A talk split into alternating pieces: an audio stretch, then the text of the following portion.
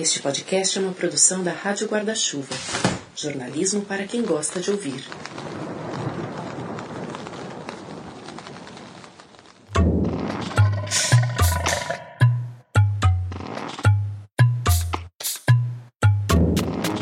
A bomba estourou a porta-balcão do meu dormitório. A cama ficou cheia de estilhaço de vidro e prego. Esse é o ex-vereador, ex-prefeito e ex-deputado estadual pelo PT, Geraldo Cruz. E ela foi tão forte que ela bateu no teto da laje, caiu uma tampa do concreto da laje. Isso foi no começo dos anos 2000, na cidade de Embu das Artes. Afetou o cachorrinho e, e estourou o capô do carro.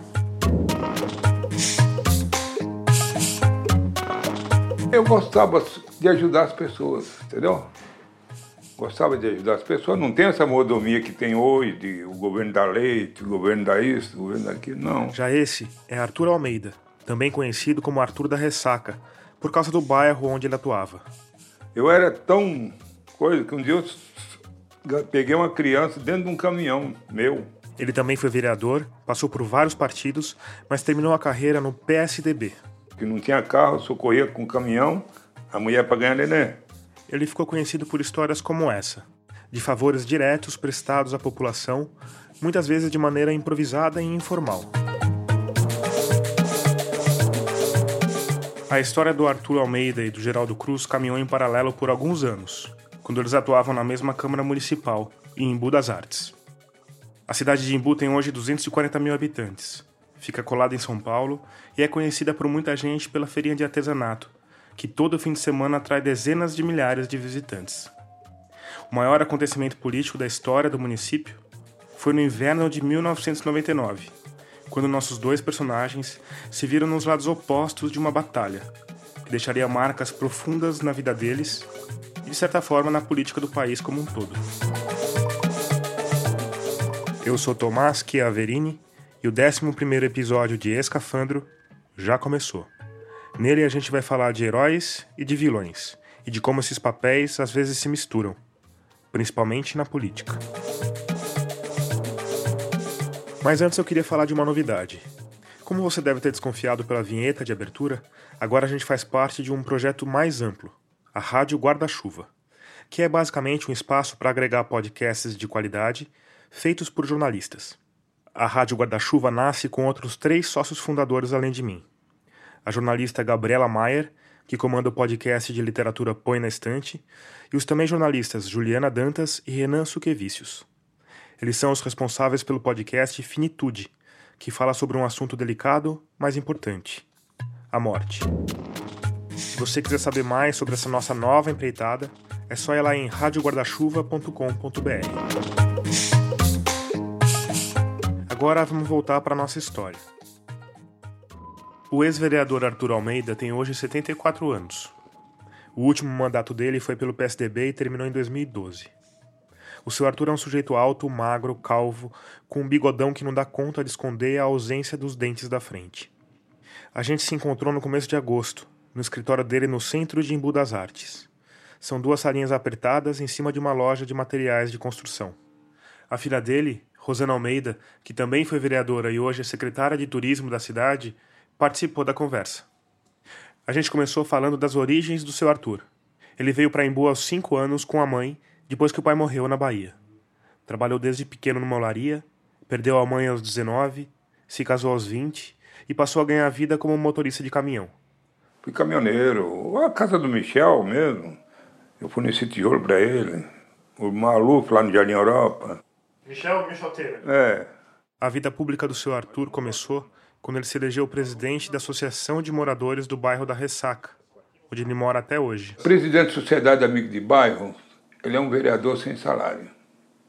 Ele pode chegar na prefeitura e entrar e falar com o prefeito. Tinha essa possibilidade. Tinha né? essa possibilidade. A partir daí, o seu Arthur ficou conhecido como o resolvedor de problemas do bairro.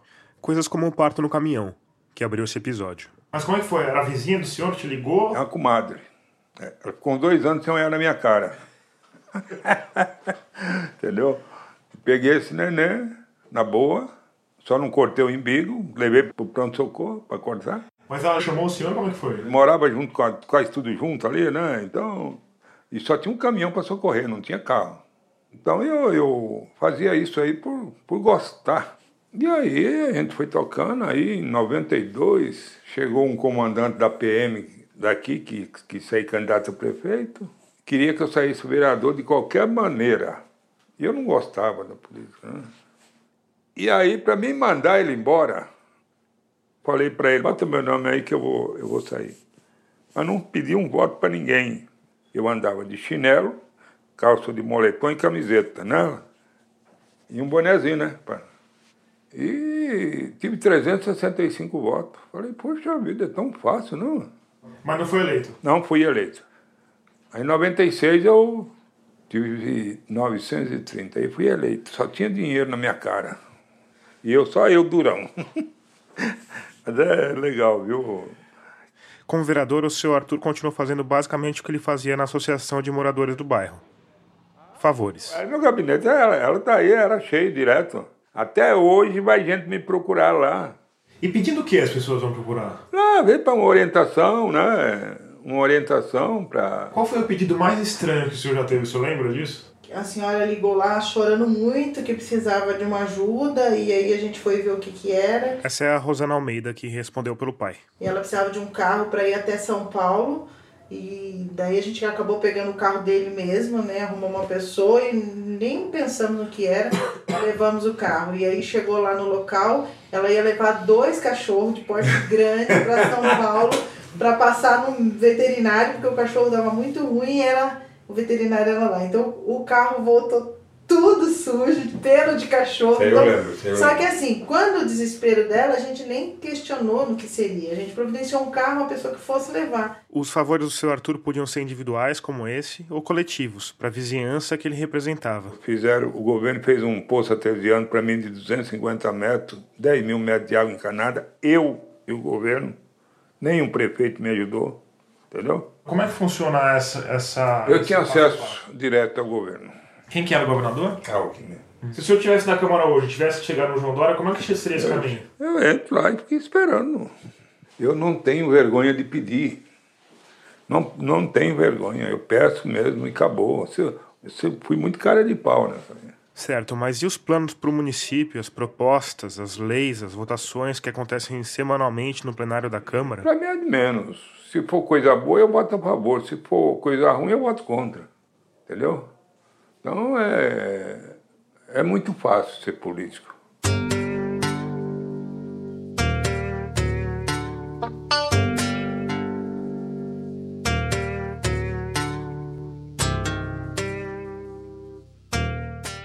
Essa altura, talvez você esteja se perguntando: o que esse homem aposentado fica fazendo no escritório aos 74 anos? A filha dele, Rosana, me explicou. Se ele não tiver um espaço, como ele ficou um mandato, você sabe aonde ele atendia? Ele atendia no banco da praça ali do centro. Ele Quando ficou sem passado. mandato, ele chegava 8 horas da manhã ali, as pessoas sabiam que o Arthur estava pela praça e ia lá falar com ele, e dali ele saía. Ah, eu preciso resolver um problema na prefeitura, eu preciso ir na Sabesp, eu preciso ir em qualquer lugar. Ele sempre auxiliando. né? Então a gente entendeu que ele precisava de um espaço para continuar o trabalho dele, ele é aposentado já. Então, porque assim, você imagina esse homem dentro de casa sem poder fazer aquilo que ele gosta. Vai deixar alguém maluco. É, A mulher, né? Então a gente é, criou esse espaço aqui para que ele tivesse um local para fazer o que ele gosta. Para você ter uma noção, não é porque é meu pai. A casa dele não tem portão e ele não permite que se coloque portão na casa. Porque a alegação dele A é de que, casa que não tem portão na rua. é de a que a pessoa pode chegar à noite para chamar, para pedir uma ajuda, né? Isso aí não tem horário, é meia-noite, uma hora, duas horas da manhã. Tocou depois das 10 e antes das 6, pode vestir as calças. A mulher já fala isso. Né?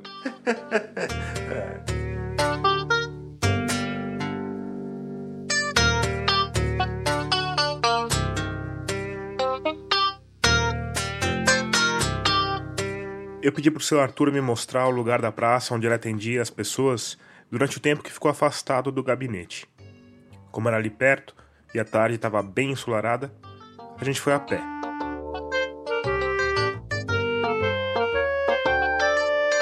Os causos, claro, continuaram durante o caminho.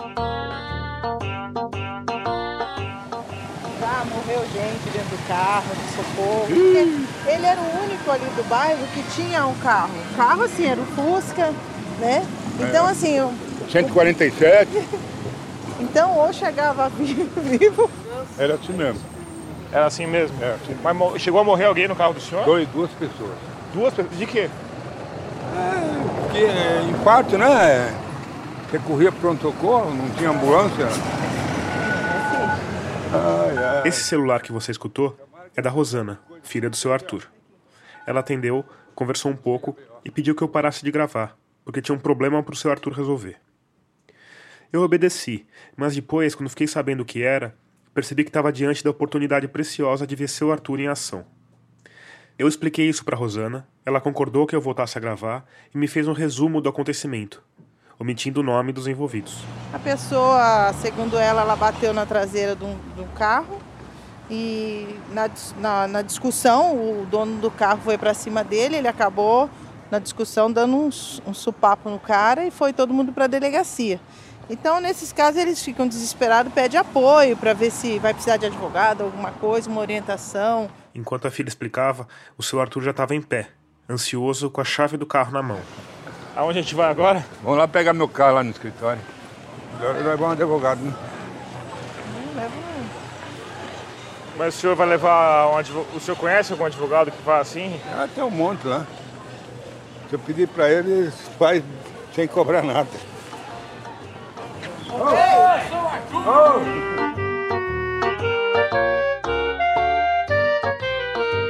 A Rosana ficou de chamar o advogado e a gente foi na frente no carro do seu Arthur. Um Chevrolet Agile empoeirado e caindo aos pedaços. Parece que vai chover. Tá precisando, mas tá meio seco o tempo, né?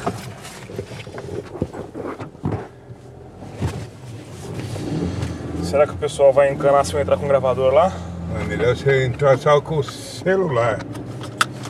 Gravar no celular. Fazer isso. Né? Dez minutos depois, a gente encostou no pátio da delegacia, um desses prédios quadrados de pintura descascada, encravado num bairro da periferia de Imbu. Ali mesmo no pátio, do lado da entrada, sentados num banco de cimento, estavam os dois homens que tinham pedido ajuda do seu Arthur. Tudo bem? Tudo bem? Um era o motorista do caminhão, um rapaz loiro, de fala mansa, mas com físico de armário embutido. O outro era o chefe dele, numa empresa de cimento. Você vai pode demais, pô. Você tá embriagado, você tá bêbado, ele veio pra O cima. rapaz loiro resumiu a confusão. O carro da frente parou de repente, ele não conseguiu frear a tempo e bateu atrás. O outro desceu, visivelmente bêbado, e partiu para agressão. Veio pra cima, eu sinto muito, mas eu dou umas porradas nele, mano. Ele sai com a. Falar pra você, o cara bêbado, o cara é. O cara tem equilíbrio, hein? Porque eu dei duas que ele foi lá embaixo voltou de novo, ele levantou e tome outro. Daí o policial, o policial GCM, eu não vi ele chegar. Ele chegou e veio me pegar por trás pra tentar me derrubar. Eu já fechei a mão e ia bater também. Quando eu vi era GCM. Aí eu segurei, você viu o que ele fez? Você viu o que ele fez? A situação parecia bem favorável ao sujeito que tinha pedido ajuda do seu Arthur. O outro motorista tinha sido levado algemado para o hospital, onde faria um exame para comprovar a suposta embriaguez. Mesmo assim, seu Arthur só sossegou quando conseguiu falar com um escrivão que conhecia. Preso ele não vai ficar não, né? Senão vou ter que trazer marmita. Cara, cigarro. Ah, é cigarro. Cerveja. Mas os meninos já estão sabendo, já fiquei Já? sabendo já o que é. posso ir embora? Pode, é por mim. Não. Vai fazer a perícia de, de embriaguez, talvez. Tá? Mas se quiser por ferrar ele. Que ferrar, ele é vítima. A vítima entra tranquilo aí. Sem muito o que fazer ali, a gente voltou para o escritório do seu Arthur para terminar a conversa. As pessoas vêm aqui pedir ajuda do senhor. Sim. E oferecem alguma coisa em troca? Não, eu não peço. Não peço voto. Não peço nada. Eu só quero é, o respeito. Durante a produção desse episódio, que se estendeu por alguns meses, eu conversei com várias pessoas que acompanham a política de Imbu. Todos disseram que o Arthur Almeida é uma pessoa respeitada, que se dá bem com todo mundo, menos com uma pessoa. Falaram para mim o seguinte: que o senhor se dá bem com todo mundo, menos com uma pessoa. Geraldo Cruz. Geraldo Cruz foi o que ele disse, caso você não tenha escutado o áudio um pouquinho baixo.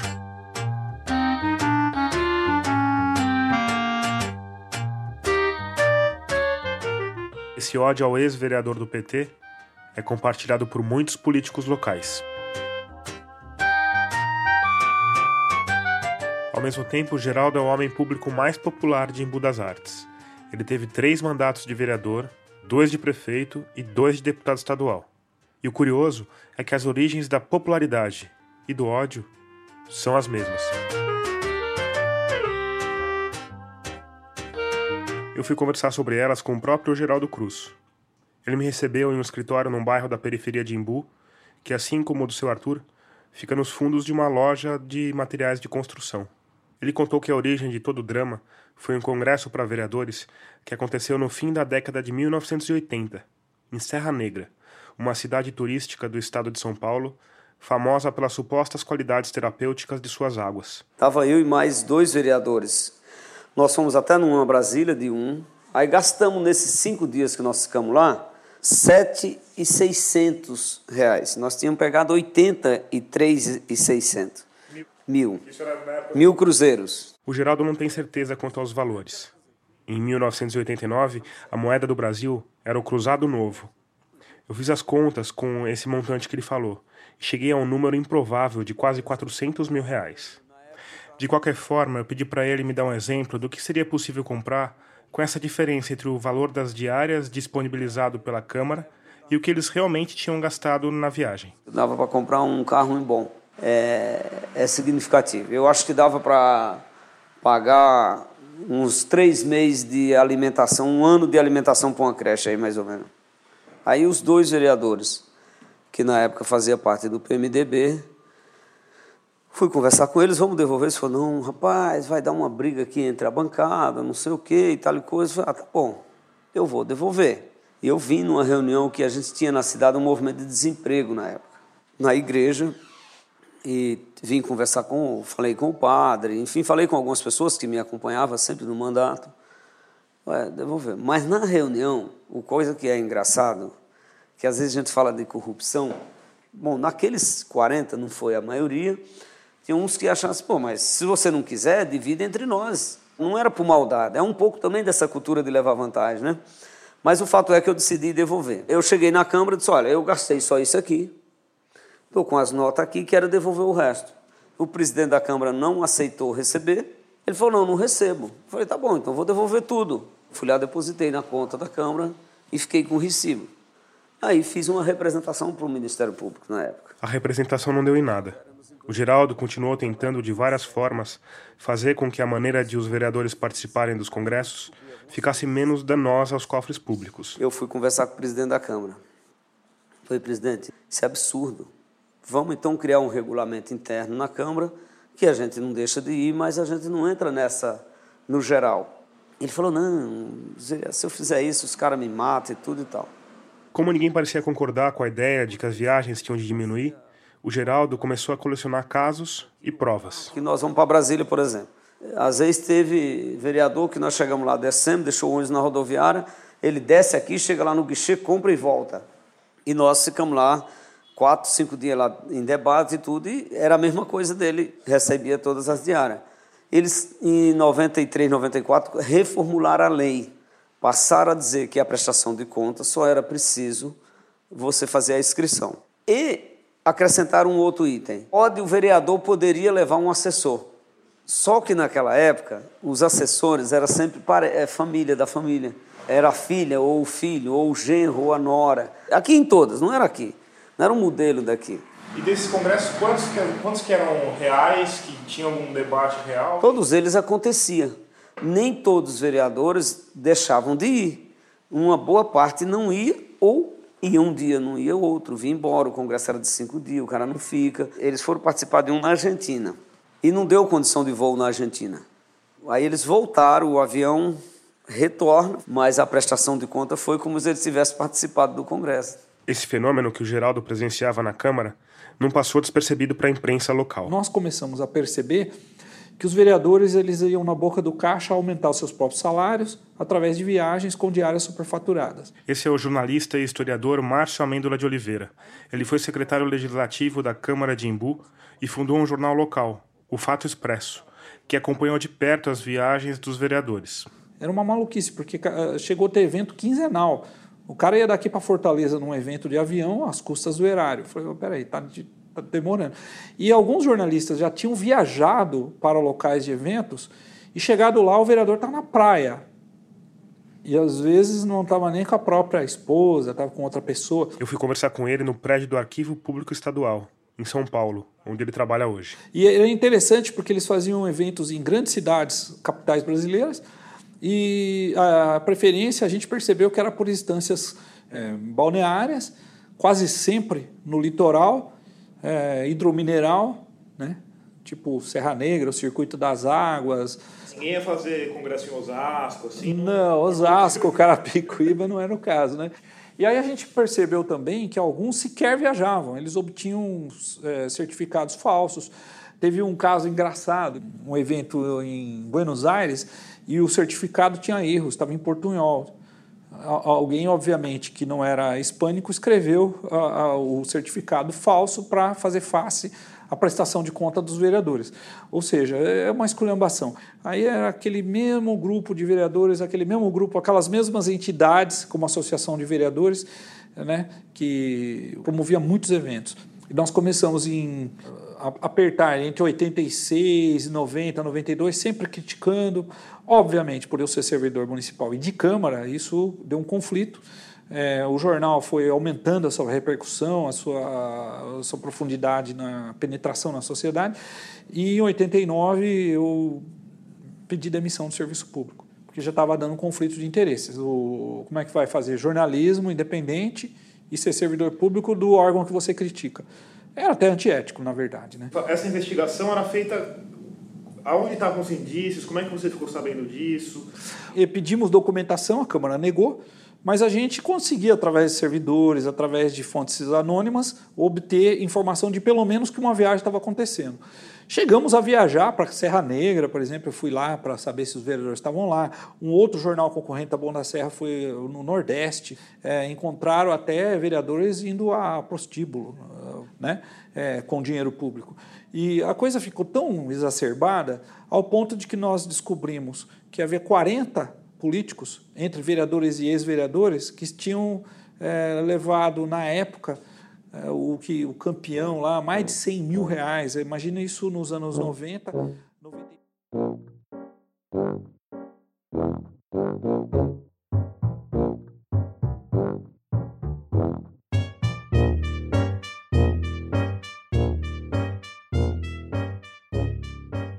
Aí eu chego no jornal e tinha enfiado o envelope debaixo da porta do meu jornal com toda a, a documentação de viagens de vereadores de 1968, 66 até 97, 98. Então, eu tinha 30 anos de documentos por vias anônimas. É o intercept da época da, dos tupiniquins.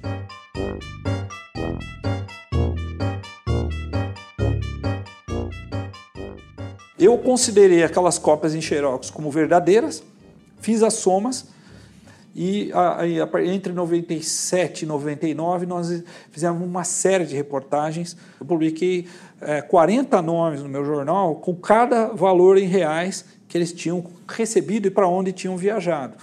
Então, por exemplo, duas vereadoras de Tabuão iam muito para estâncias hidrominerais. É, uma chegou a viajar 10, 12 vezes para. Aí eu chamei ela de Rainha das Águas, eles ficaram muito revoltados com isso.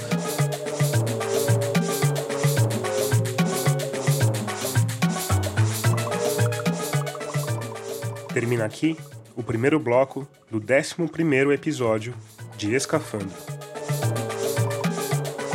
Se você tem acompanhado os episódios anteriores, sabe que esse é o momento em que a gente passa nosso chapéu virtual. O que você talvez não saiba é que, apesar de a gente ter alguns assinantes, o valor arrecadado ainda não é suficiente para cobrir os custos fixos da operação, como site, mixagem e deslocamentos para entrevistas. Ou seja, a gente realmente precisa da sua ajuda para continuar contando histórias como essa que você está escutando. E para te dar um incentivo a mais, a gente criou um programa de recompensas para os nossos assinantes. Se você quiser saber mais sobre ele, vai lá em radioscafandro.com.br e clica na aba Apoie. A gente também vai colocar detalhes sobre isso em todas as nossas redes sociais. Aliás, se você ainda não segue a gente, esse é o momento. Busca lá pro Rádio Escafandro no Twitter, no Facebook e no Instagram.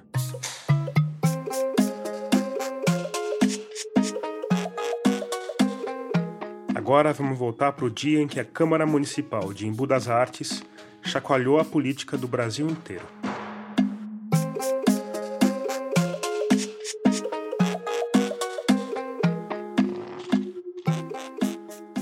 A história dos congressos tinha ido longe demais. Diante do material levantado pela imprensa e a partir de uma segunda denúncia do então vereador Geraldo Cruz, apresentada em 1997, o Ministério Público finalmente resolveu tomar uma atitude.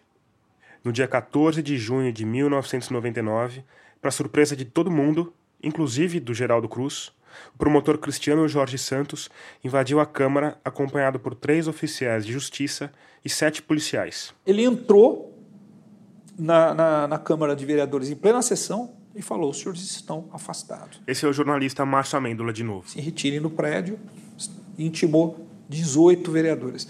O único que não foi afastado foi o autor da denúncia, Geraldo Cruz.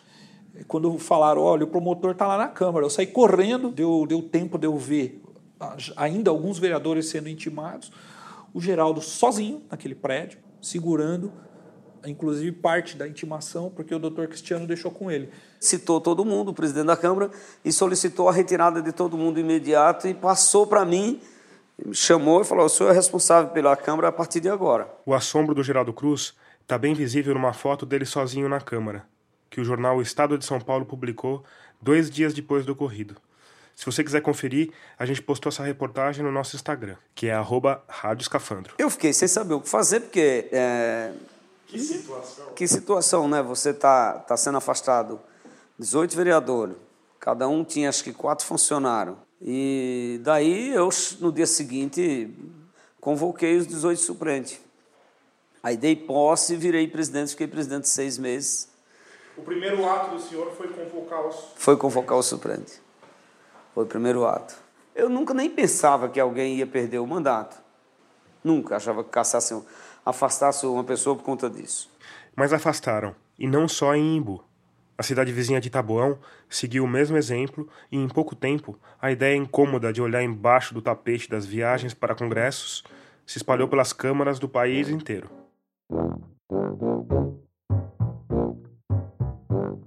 Às vezes é um pouco difícil conceber o que significa país inteiro, então eu fiz um rápido apanhado de números. O Brasil tem mais de 5 mil municípios. Os custos estimados com as câmaras municipais são de 10 bilhões de reais por ano. Em 2016 foram eleitos quase 60 mil vereadores.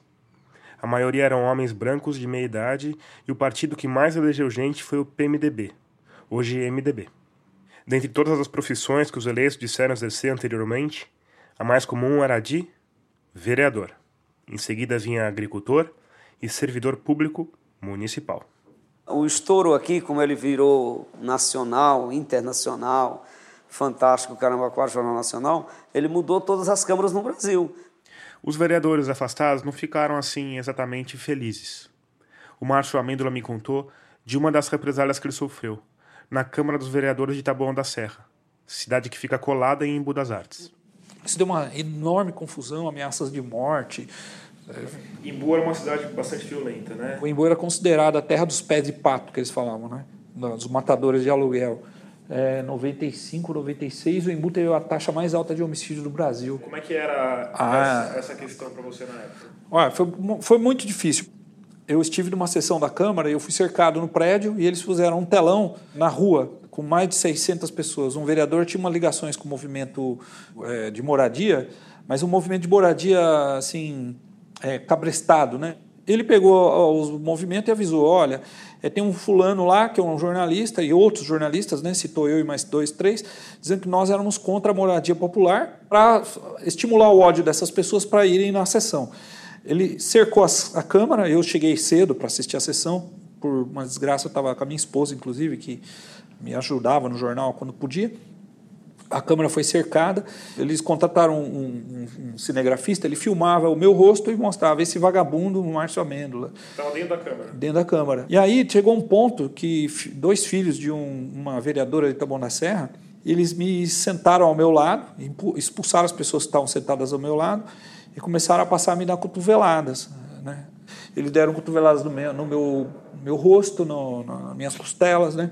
Eu falei, tá insustentável. Aí a minha esposa, desesperada, pedindo para os meninos não fazerem aquilo, ele, eu desci por, pelo meio da, da, da arquibancada lá do, e invadi o plenário. Isso fez com que os seguranças da casa mudassem de lado e passassem a protegê-lo.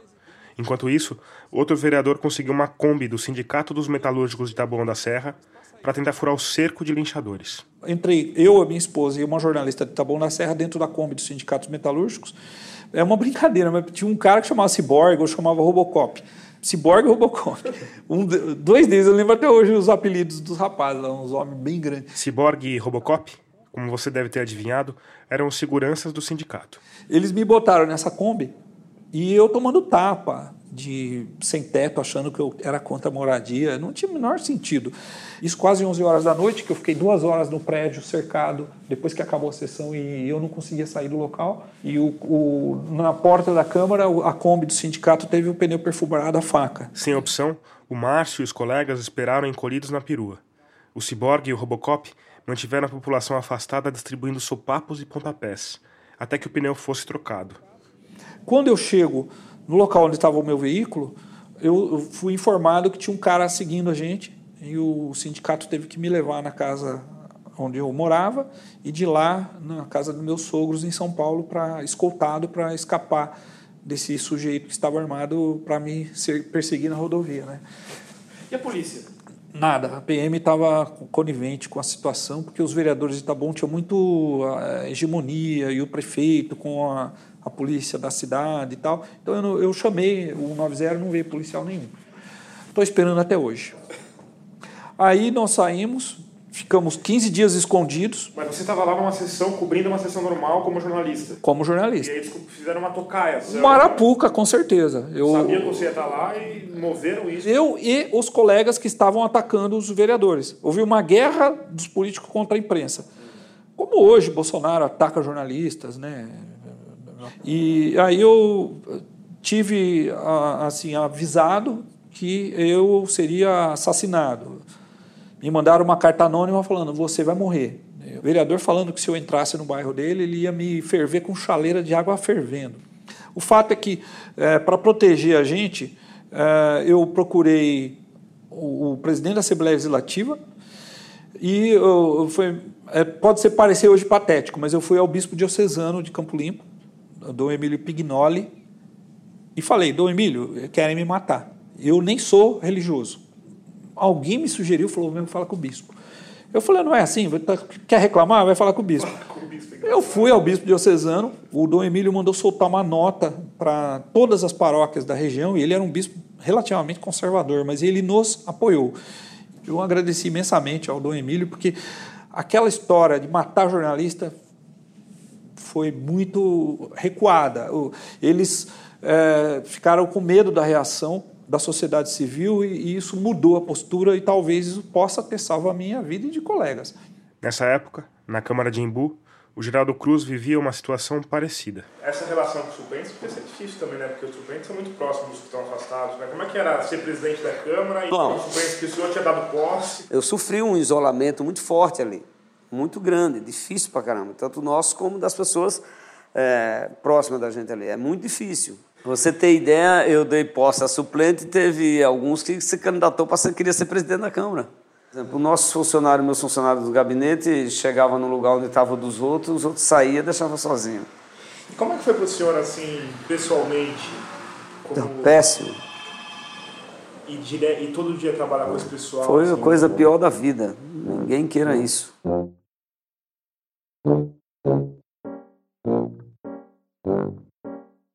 Seis meses depois, no apagar das luzes do ano de 1999, a situação ficou ainda pior.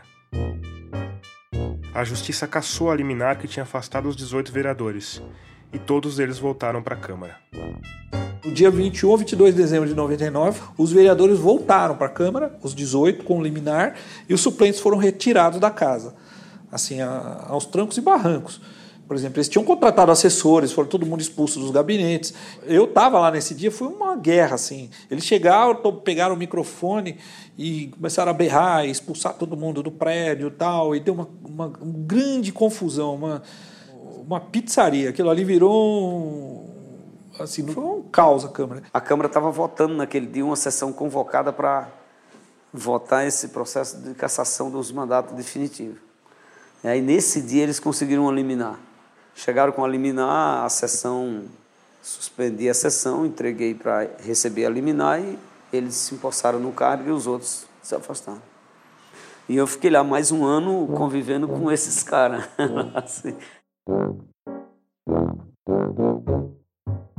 Eles começaram a levar os seus cabos eleitorais e lotar todas as sessões da Câmara no ano 2000. Então, a Câmara enchia de gente, a gente tinha muita dificuldade para operar o jornalismo dentro do prédio por causa das ameaças.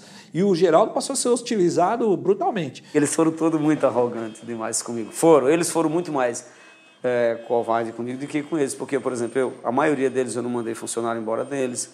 Combinei com, com os outros vereadores, olha, vai deixando, vai, coisa sem, sem revanche com ninguém. É ruim, é ruim pra caramba.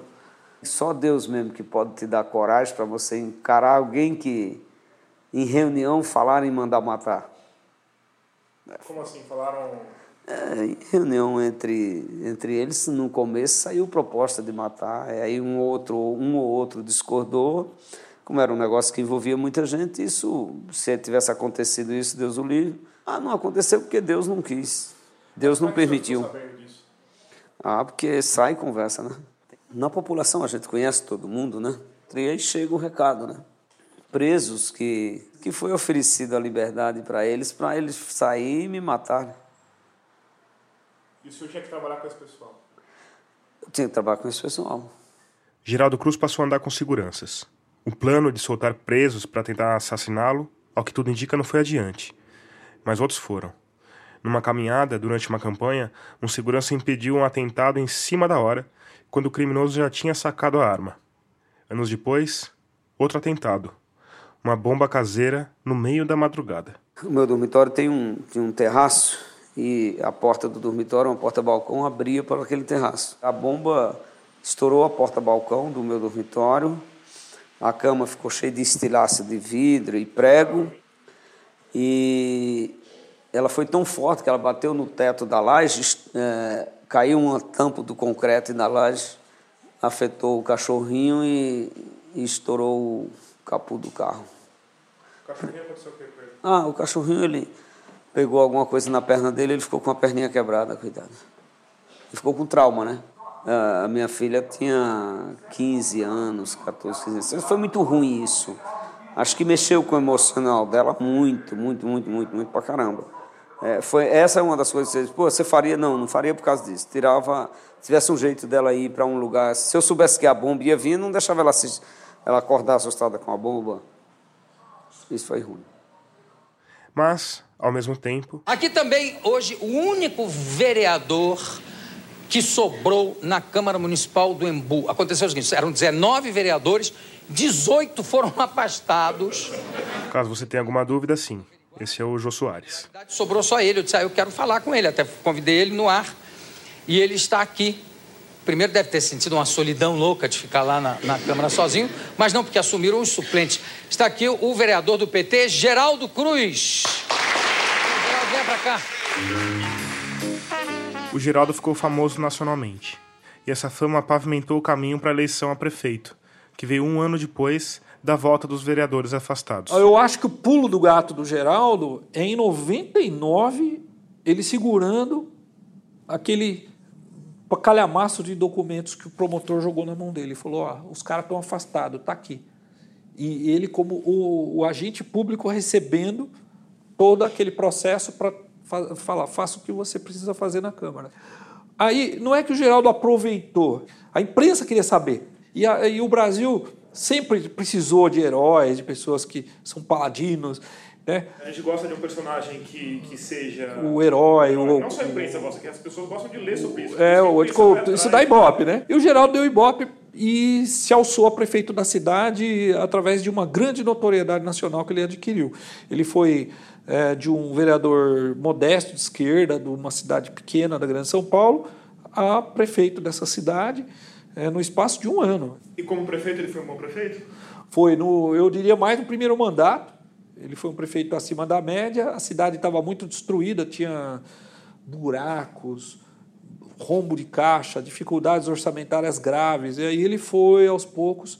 Só que eu acho que ele se amoldou a máquinas, porque o prefeito acaba aprendendo os atalhos, né? E ele aprendeu muito atalho, aí teve muito conflito no partido, mas ele, eu diria, eu não seria injusto dizer que ele não foi um bom prefeito, foi um bom prefeito, fazendo uma curva histórica da cidade, as experiências administrativas que o Embu tem tido nos últimos anos, né, 30, 40 anos, o que sobrou do governo de Geraldo foi uma nova forma de fazer governo. Sobraram também os inimigos. A maior parte dos 18 afastados em 99 ainda responde pelas viagens na justiça. E a maioria deles teve a vida política definitivamente arruinada. Eu vou te dizer uma coisa. O seu Arthur Almeida estava entre os afastados.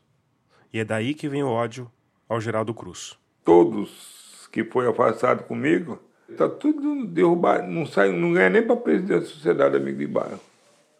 Dá dó dos caras. O seu Arthur foi um dos poucos que conseguiu se reeleger depois do escândalo. Até hoje ele diz não aceitar a ideia de que os vereadores tenham criado um esquema para viajar e lucrar, usando os congressos como um pretexto. Eu não gosto de viajar. Coisa que eu detesto é viajar. Eu fui mais empurrado mesmo, entendeu? me lembro, no corredor da cama, falei, Afonso, eu não vou, eu não gosto de viajar. Para onde que era o congresso? Fomos para Foz do Iguaçu, é, Salvador. Salvador e Campo de Jordão. Você me deu uma dor de cabeça terrível. Não queria ir, forçaram, forçaram, forçaram, até fiz essa besteira, entendeu?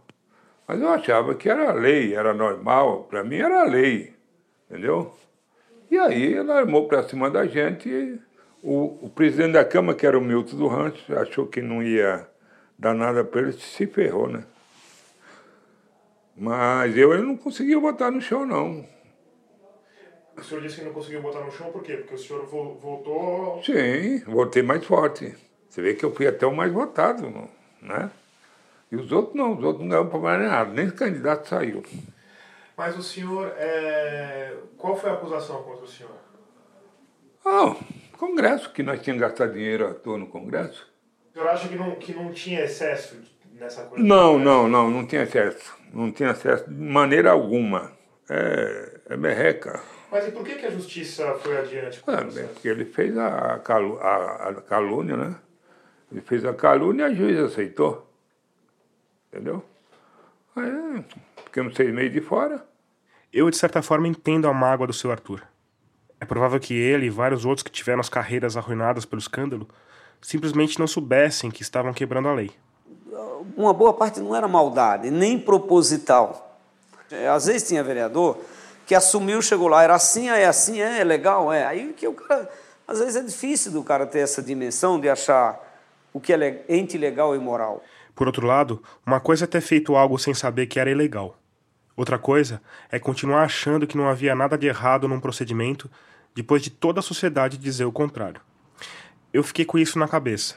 E no dia seguinte à nossa primeira conversa, voltei ao escritório do seu Arthur. Mas o senhor não acha que os vereadores passaram a ter um cuidado maior com a coisa pública, uma preocupação maior em seguir as leis? O senhor não acha que teve um lado positivo nisso que ele. Nem ele teve um lado positivo.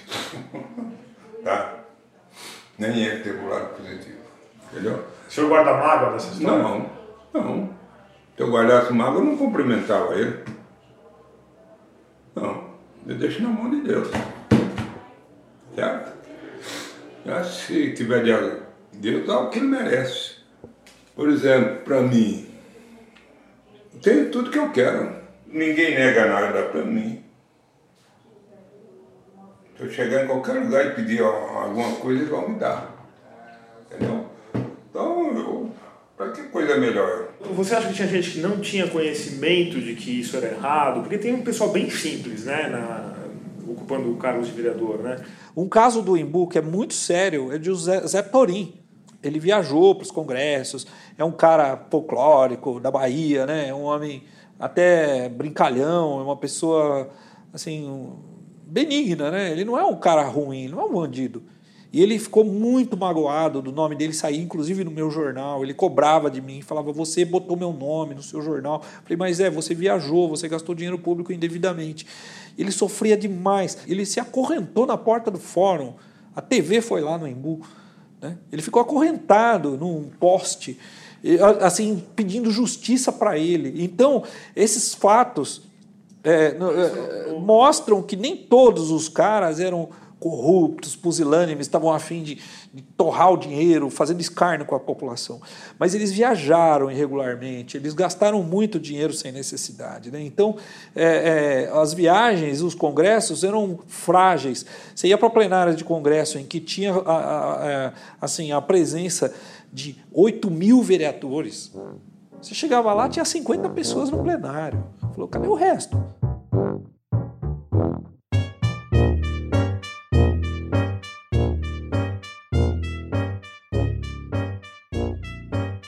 Certo, mas e o seu Arthur Almeida? Onde ele entra nesses vários tons de cinza da política municipal? O Arthur sempre foi um cara ligado mais a governo, né? Mas é, dizer que ele é corrupto, eu acho que é exagero para todos eles que foram condenados. Eles tiveram uma conduta ilegal é, alguns deles, como o Paulo Silas, se comprovou que tinha falsificado certificados, né? seria corrupção. Agora, foi um uso indevido do dinheiro público, é, viajar às custas do erário. Né? E o Arthur está nesse bojo dessas pessoas. E, anos depois, ele acabou, é, deixou para lá o passado, elegeu a filha, hoje ela até se tornou secretária municipal. Então, até que me consta, ele é um cara que saiu do limbo e teve uma parcial reabilitação política na cidade. Eu pensei bastante sobre isso. E acho que reabilitação não é o termo mais correto. Porque a verdade é que, para o seu Arthur Almeida, a fronteira entre o público e o privado praticamente não existe. Ele não tem portão na casa dele para as pessoas poderem pedir ajuda a hora que quiserem. Ele não está vereador. Ele é vereador. Tanto que, quando a justiça o afastou, ele simplesmente continuou a dar expediente. Só que, em vez de ir para o gabinete, ia para o banco da praça. Teve denúncia do, do, do Arthur que ele levava o pessoal para o Hospital das Clínicas com o carro da Câmara. Falou, ah, não sei o que, um escândalo, né? Apesar de eu também concordar que isso não pode, que, que eu entendo a gênese do cara. Por exemplo, ele está na casa dele na ressaca, é na puta que pariu. A ressaca é longe, é um lugar afastado. Aí chega um cara, ele vai com a mulher andando, um quilômetro no meio do mato escuro, e bate na porta do, do seu Arthur. Fala Arthur, minha mãe vai ter nenê. Ele não é pai da criança. O, o seu Arthur, ele, ele é um cara da antiga. Ele, você tem que compreender o cara, porque você pode chamar o cara de monstro, mas, meu, como ele pode ser um monstro se ele pega uma pessoa que está que tá doente e leva no hospital? Se ele fica até hoje, ele tem um escritório lá, ele senta lá, fica lá sentadinho, e aí alguém vai lá fala: Ah, é a minha conta de luz que eu não consegui pagar. Aí ele faz uma vaquinha para pagar a luz do cara. Né? Ah, é corrupção, está comprando voto. Eu acho que o Brasil ele tem, tem, tem Brasis. Ele é de um Brasil velho, atrasado, mas ele não é bandido. Ele é um cara que é fruto do seu tempo. E aí eu acho louco que quando, ele se, quando se coloca uma situação como foi colocada no caso dos congressos, parece que é como se toda uma concepção de mundo dele desabasse. Desabou. Deles todos, porque é, havia um, o limite entre o público e o privado é muito difícil é, de estabelecer. Sempre houve essa mistura, o senhor Arthur confunde público e privado até hoje. E a, o ódio dele ao Geraldo, em parte, é porque o mundo desmoronou, né? No, no, no, sentido de que essa mistura do público e do privado foi considerada inadequada e, e, e, até criminosa. Mas ele não compreende essa linguagem. E até hoje ele é muito querido por gente que não tem assistência do Estado. Porque ele vai, ele resolve. Então, ah, não tem ambulância? Ele mete o cara lá sangrando dentro do carro dele e leva no pronto-socorro. Eu, vou, eu como é que eu vou achar que um cara desse está cometendo um crime fazendo isso? Se eu não estou pondo uma pessoa estranha no meu carro para socorrer. Né? Então. Se o Estado não tem uma ambulância para levar a pessoa que está ferida. É, é fisiológico, é uma forma é, de, de né, uma mistura total de público-privado que eu acho que o Brasil ainda vai avançar para fora dessas práticas, mas é, eu não acho um crime ele estar tá lá sentadinho lá, porque tem ausência de Estado na cidade, por isso que pessoas como ele são necessárias, na, principalmente nos bairros isolados. Né? É melhor do que o cara ir no traficante, cara. Por exemplo, se ele entrar num bairro numa área tráfico, ninguém vai mexer com ele, porque ele é o líder comunitário. Ele consegue trafegar ali para ir auxiliar uma família que está isolada lá com uma criança que vai nascer.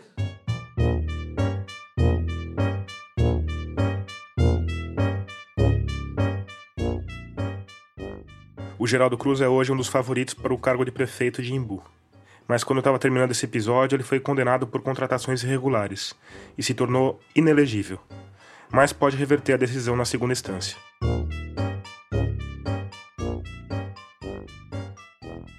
Estava fui levar minha mulher numa clínica ali e eu cheguei lá e estava lá. Falei, meu Deus do céu. Eu não ia nem cumprimentar ele, mas aí eu resolvi cumprimentar, que é uma falta de, de ética, né? Mas ele olhou meio assustado para mim. E aí eu cumprimentei ele, cumprimentei mais dois que estavam junto com ele. Né? Mas não me sinto feliz em encontrar com ele. Porque ele me fez muito mal. Muito mal. Chamar, ser chamado de ladrão, é, sem ser o ladrão, é muito mal, né? Então,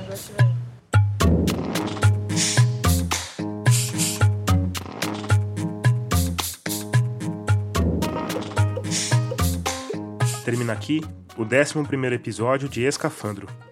A gente volta em duas semanas, agora em um novo dia, às quartas-feiras, no fim da tarde. A trilha sonora desse episódio é do Paulo Gama. A mixagem de som é do Vitor Coroa.